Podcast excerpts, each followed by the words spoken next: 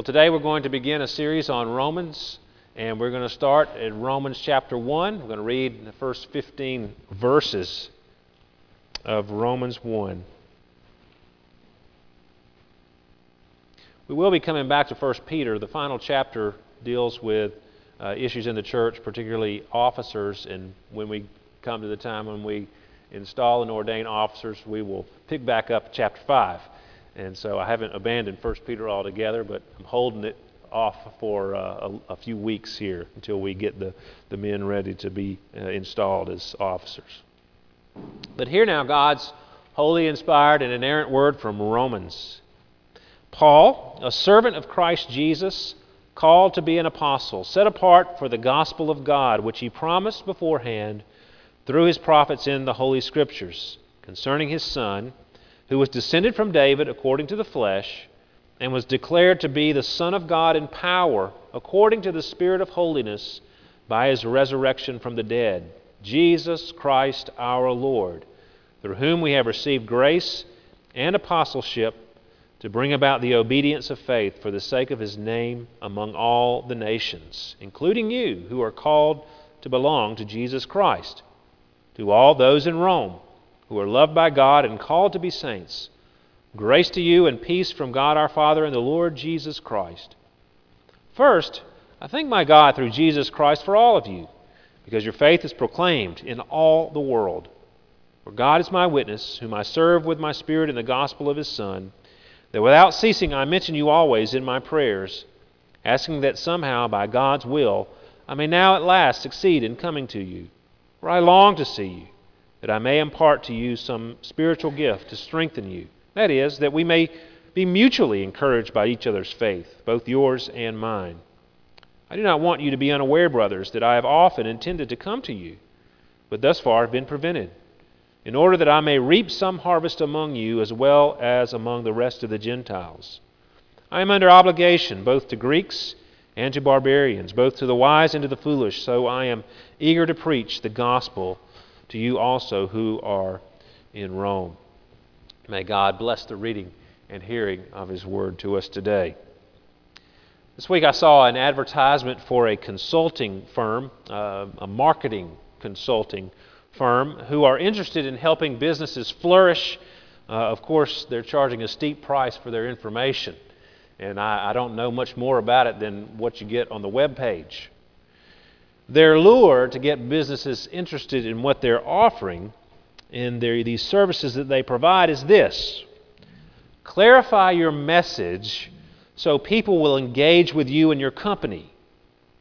Their idea is that buyers will not engage with you or your product, product if they don't understand your message. What are you selling? Uh, and what is your company all about? And and how are you trying to make the world a better place through this company? How will it improve my life? Those sorts of questions that you ask, and uh, the, the marketing firm uh, believes that if you're unclear about these things, then people will not be interested in your product. And so the best thing you can do is to clearly communicate your message to the potential buyers. Well, I was thinking about this in reference to the church, uh, and just to qualify what I'm about to say, there is a danger when people apply business practices to the church, uh, especially marketing practices. We don't, or we shouldn't, market Christianity like you would widgets or any other product. But this particular marketing firm is headed by a Christian, uh, a well known Christian author. And what he is doing, I believe, is actually looking at the church first and how it spread through the world and how it continues to grow, to grow even to this day. And he's taking those principles and applying it to businesses. Often people take the practices of the business world and try to apply it to the church. I believe this guy's doing it in reverse. He's taking the practices of the church throughout the centuries and he's trying to apply it to business. And this helped me think about the church, its growth, its message, because we have a message. And really, that's what we're all about. We are communicating to the world something that has happened, and we're telling them what can happen and what will happen, what the Bible tells us. The church has a message. The church grows when that message is proclaimed and believed. The more people who believe the message of the church, uh, the more people come into the church, the church grows. So there's a, there's, a, there's a great old hymn that you're probably familiar with called We've a Story to Tell to the Nations. We have a story to tell to the nations, to the whole world. That's Christianity has a story to tell. It's not a legend, it's not a myth, it's not a fairy tale, but his story. It's historical, it's something that's happened, it's, it's news. We have a story, or we have a history to tell to the nations. The word gospel that Paul uses throughout this letter, he, as he, I mean, Romans is probably the most intricate and detailed uh, exposition of the gospel in all of Scripture. Paul's breaking it down for his readers. And we have this gospel, this good news to share to the world. And we need to remember that the gospel is good news. It's news. Because often people think, you know, the church is all about instruction.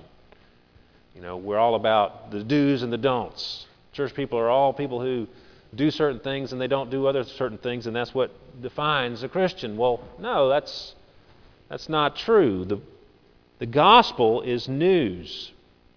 And believers are those who believe the news, who believe what happened, and respond appropriately to that news. Yes, there are commands to follow, and uh, there are uh, behaviors to avoid and to uh, refrain from, but they flow out of the question if the gospel is true and I believe it, how should I live? How should I respond? How should I think about the world? How should I react to this situation? How should I feel about whatever it is that I'm encountering in my life? The gospel influences everything, and, and our behavior is dictated by the gospel, or should be. Well, as I said before, the book of Romans is all about the gospel. And in the coming weeks and months, as we uh, move through the book of Romans, we are going to study this book with the hope that the gospel is clarified to us. We need to understand this message, and we need to communicate this message. And the better we are at doing that, the more we will grow in our relationship with Christ, and the more the church will grow as people hear the message, the good news of the gospel, because it is indeed the greatest news. It's the greatest message the one the world needs to hear. I want to just, two things that I want to point out today. The first is this the gospel is continuously necessary. The gospel is continuously necessary. Second point is that the gospel concerns Jesus. The gospel concerns Jesus. Well, the first point I want to make is that everyone needs the gospel continuously.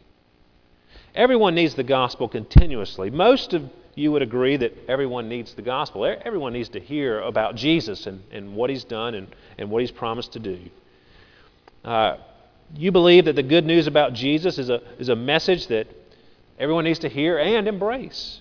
I believe that too. But what I'm saying is that you, me, and everyone else in the world needs the gospel every day.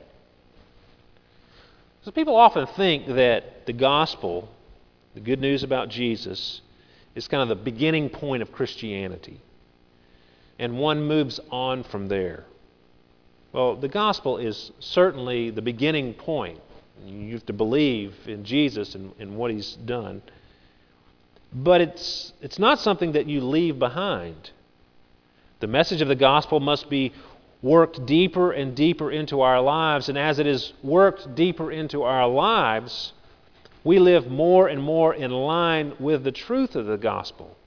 You, you never outgrow the gospel.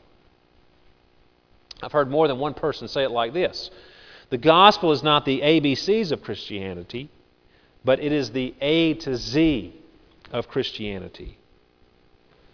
You might remember, if you've ever read Galatians, hopefully you have. Uh, in Galatians, Paul relates an episode that he had with Peter where he actually rebuked Peter. Uh, Peter, of course, was the, the first person to ever preach the gospel after Pentecost, after Jesus ascended to heaven and the Holy Spirit came down. And Peter was the first preacher of the gospel. He saw the church grow there in Jerusalem. Thousands of people come to know the Lord. And then later on in the books of, book of Acts, we see that Peter is the first person to actually take the gospel to Gentiles.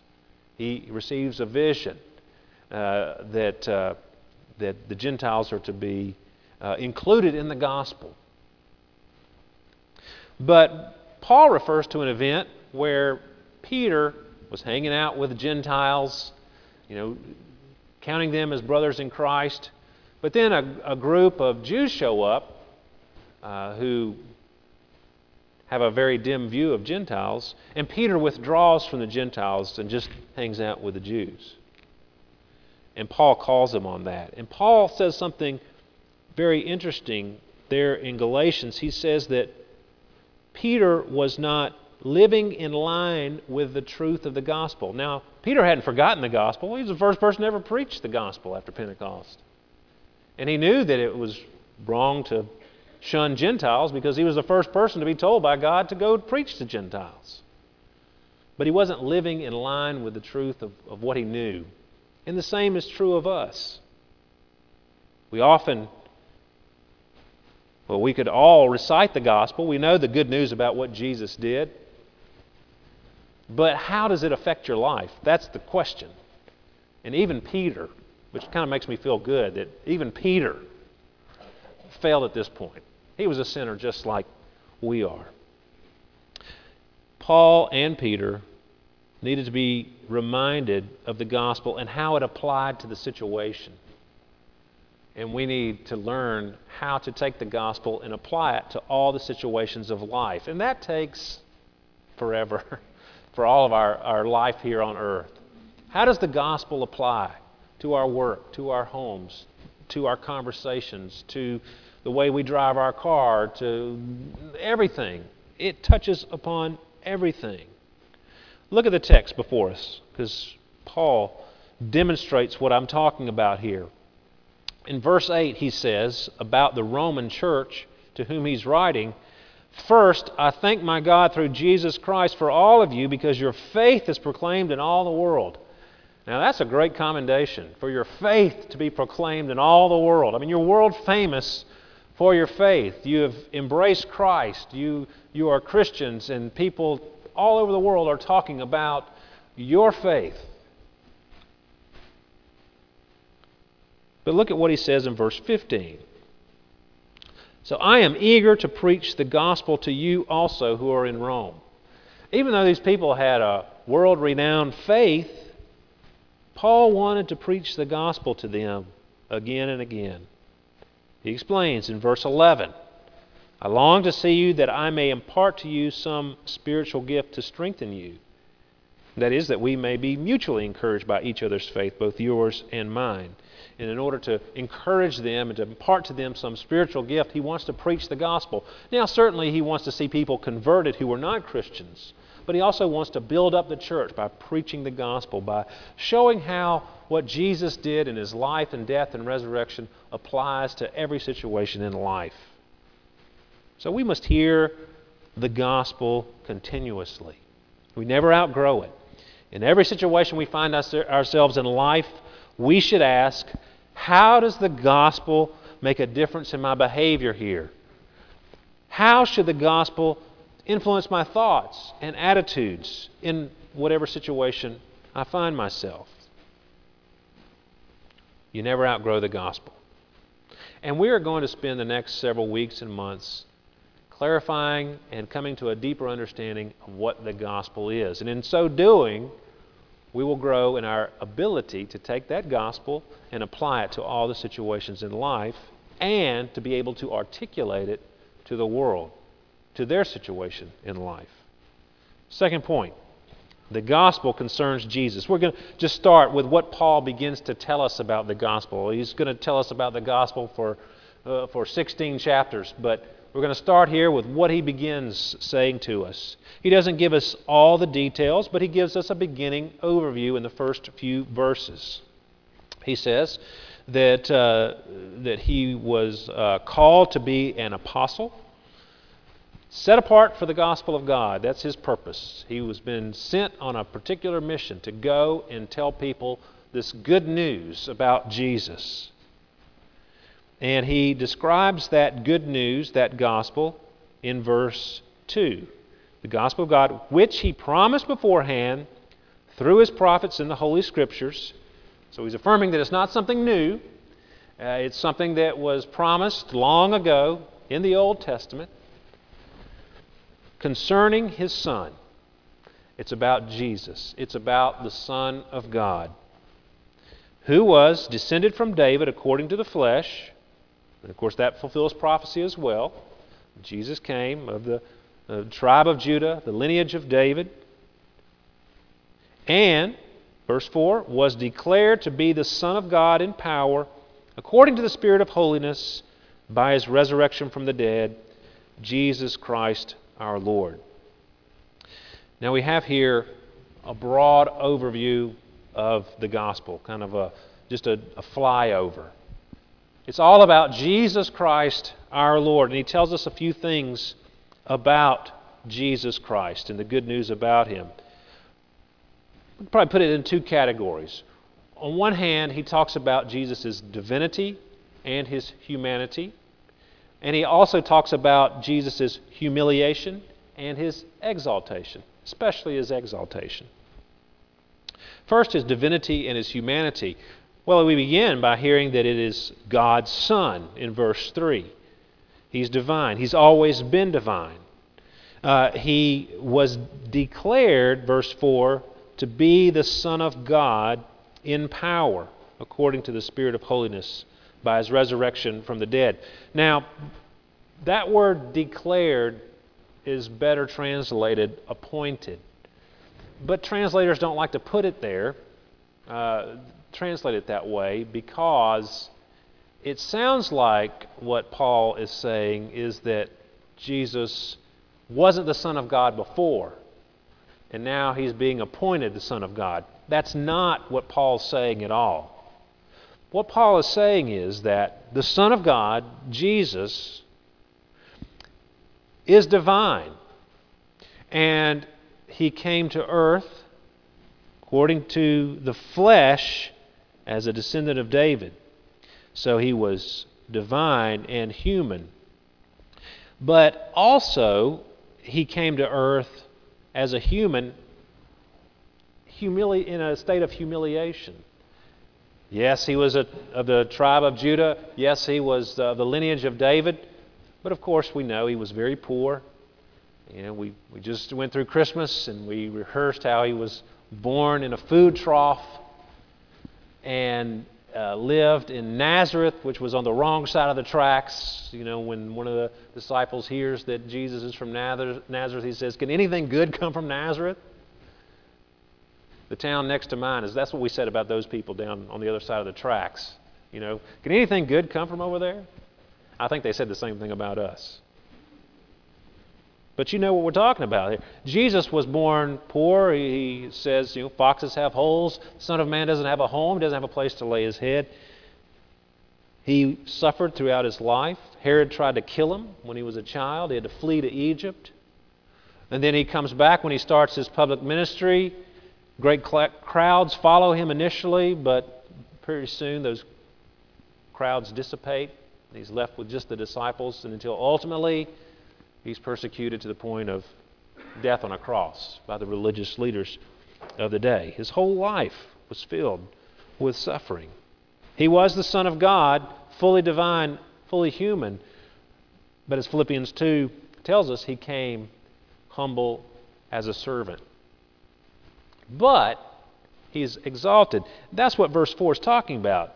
He is appointed to be the Son of God in power. See, he was the Son of God in humiliation when he came to earth.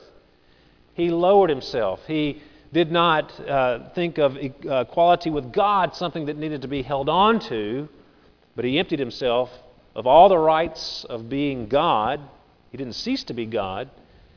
He emptied himself of the rights that he had as God and became a humble servant.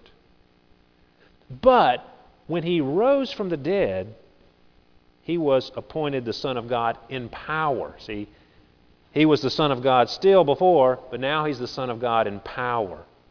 He has risen from the grave. He has conquered sin. He has conquered death.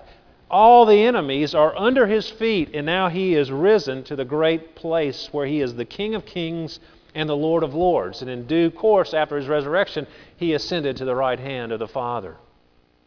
He is exalted above all creation. That's what Paul's talking about here. God Himself entered history humbly, a human, fully divine, but human, and He laid down His life, and all that He did in His life and in His death was approved by the Father, so that the Holy Spirit could raise him up from the dead and he could ascend to the place of highest honor. That God has entered into our lives, entered into our neighborhood, if you will. He's come to earth, come seeking for us, to come help us to know, uh, have a relationship with God, to know God. Look at verse 5 through whom we have received grace and apostleship. Now, yes, how, did, how does God come to us? Well, He should come to us in judgment, but He, doesn't, he didn't do that, and He doesn't do that now. He's come to us through Christ. As John 1 tells us, full of grace and truth, full of favor, full of a desire to bless us, to have her, to restore the relationship that was lost in the Garden of Eden. That's good news. And if Jesus Christ wasn't raised from the dead, then it's all futile because he hasn't conquered sin or death or any, any of the enemies that we need to have conquered for us, that we can't conquer ourselves. That's the good news that we proclaim. Now, as we think about that, that should make a difference in our lives. If that's true, if God Himself became a man, died for us, and then rose from the grave, and is alive today, and will save us from sins and from death, that should make a difference in your life. That was the, the burning passion of Paul's life. He says, Yes, I have been appointed called to be an apostle. Uh, an apostle is someone who is sent, uh, someone who's sent for a particular purpose. Now, we're not apostles in the sense that Paul and the other disciples are apostles, but we are sent just the same. As the Father sent me, so send I you, Jesus told the disciples. The Great Commission. As you go, Make disciples of all nations. Wherever you go, make disciples of all nations. Tell people about what I've done. Tell people this good news about Jesus. Isn't it nice that God wants you to know the gospel? He's put you in a time and a place, He's put people in your life to share it with you. And if you've never heard it before, I'm here, I'm telling you about it. And you can come back week after week and hear more about it. Think about the people in your past. Maybe it was your parents that pointed you first to, the, to, to Jesus, to the gospel, to the good news about Jesus. Think about youth leaders or preachers, uh, uh, ladies in the church, whoever it might be, uh, elders and deacons and folks who've come along in your path that God has put in your path to point you to the gospel. May we all be those kinds of people. As we encounter others, point people to the gospel. We read in 1 Peter that we should always be ready to share about the hope that we have in us. Do we understand the hope? That's the question. Do we understand the gospel? Do we understand what we've got? Or do we even have it? God wants you to know the gospel. Have you responded appropriately to it? Of course, the appropriate response is belief. Do you believe what Jesus has done? And has it affected your life? He says there, uh, we have received grace and apostleship to bring about the obedience of faith. Now, he means there that God commands everyone to believe.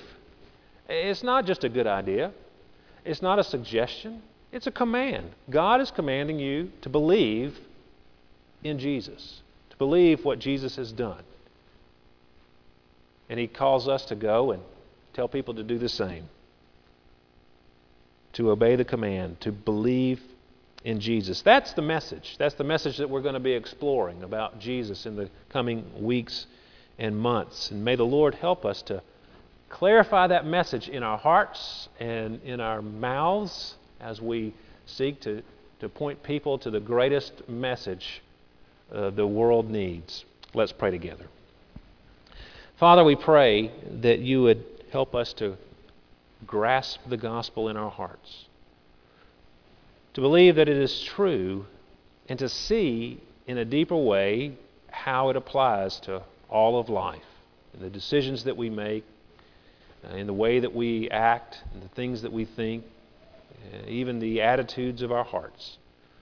Lord, shape us and mold us into the image of Christ as we come to know Him in a deeper way. And we pray this in Jesus' name. Amen.